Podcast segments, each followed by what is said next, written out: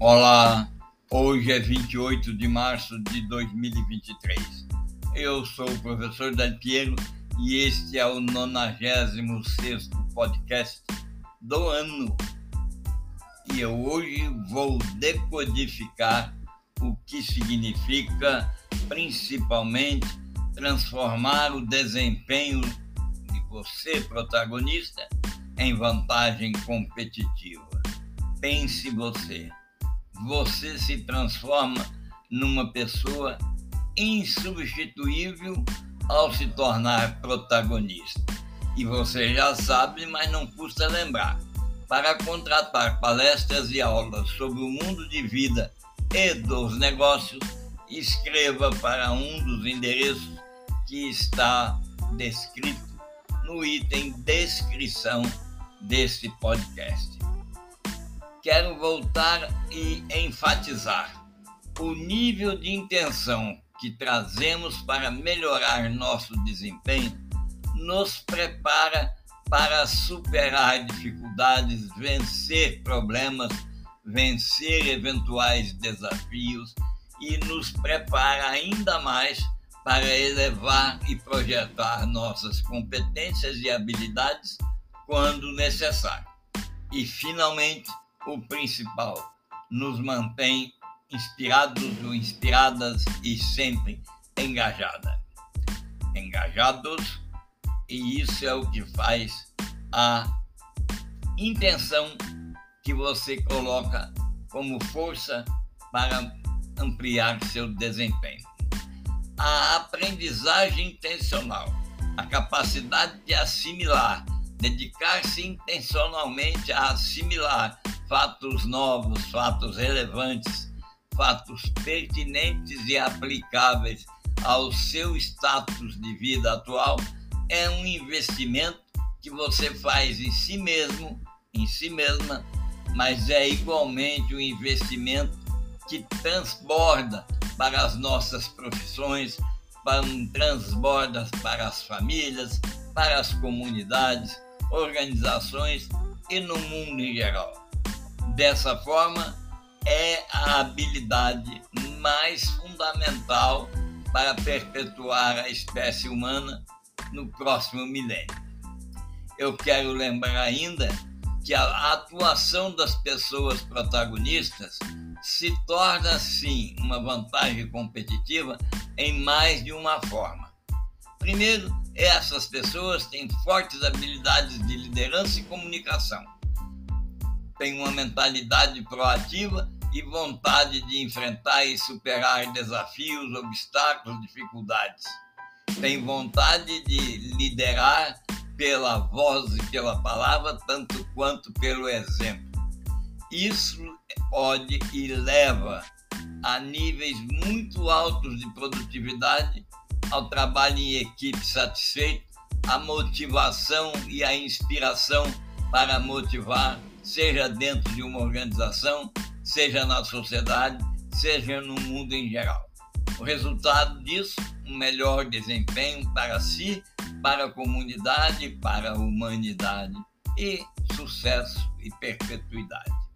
Além disso, as pessoas protagonistas costumam ter um forte senso de propósito e destinação, legado, e se tornam motivadas permanentemente, de maneira que inspira outras pessoas e atrai pessoas com ideais semelhantes, seja para a organização, seja para a sua, compartilhar a sua vida pessoal. Em um relance, eu posso dizer para você: a atuação das pessoas protagonistas são sim vantagens competitivas e tem ligação direta com o índice de produtividade organizacional, industrial, pessoal, satisfação e saúde de cada uma das pessoas, diretamente protagonistas e aquelas indiretas que convivem com as protagonistas. Portanto, investir tempo, investir algum dinheiro, investir em conhecer as necessidades do momento, em conhecer os favores do século e abraçá-lo como oportunidade, é um fator que só mesmo as pessoas protagonistas conseguem desenvolver. No âmbito das empresas, quando elas enfatizam o desenvolvimento de habilidades, e aí eu quero dizer, isso é uma grande compensação para as pessoas que trabalham na empresa. As habilidades aprendidas no trabalho contribuem com 46% dos ganhos médios da vida de uma pessoa e as empresas que desenvolvem essa atitude têm capital humano muito maior, capaz de impulsionar outras pessoas para faixas de ganhos mais altas ao longo de uma carreira. Se você é empresário, empreendedor independente ou quer se tornar protagonista para assumir a direção de uma empresa, pense sempre em reconhecer e recompensar as conquistas das pessoas protagonistas. Para você mesmo, se for protagonista, já que você está atuando, você prospere e tenha sempre reconhecimento a dar, reconhecimento a receber e recompensa. E, acima de tudo, comemore as suas conquistas e sucessos e reconheça as suas, suas contribuições para si, para a organização que você trabalha e para a humanidade. É fato que a construção de capital humano compensa também as empresas de forma ou na forma de ganhos mais consistentes, lucros mais consistentes e ainda por cima de, devolve, capitaliza a resiliência durante as crises. Portanto, além de serem mais consistentes do que seus pares do setor, os construtores de capital humano, aquelas pessoas dirigentes de empresas que se propõem a promover habilidades e assim são classificadas como promotoras e construtoras de capital humano, elas recebem em troca melhor capacidade de reter talentos com taxa de atrito entre empregados e organização cerca de 5 pontos percentuais menores. Em algum momento, em outro podcast, eu vou falar a respeito dos atritos que existem entre eh, pessoas e empresas, principalmente no âmbito de capital humano. Você que é líder, que é protagonista e que assumiu a empresa ou que quer assumir uma empresa no futuro, declare claramente que você é capaz de promover ambiente de trabalho positivo. As pessoas protagonistas normalmente têm maior probabilidade de ter bom desempenho em ambientes de trabalho positivo.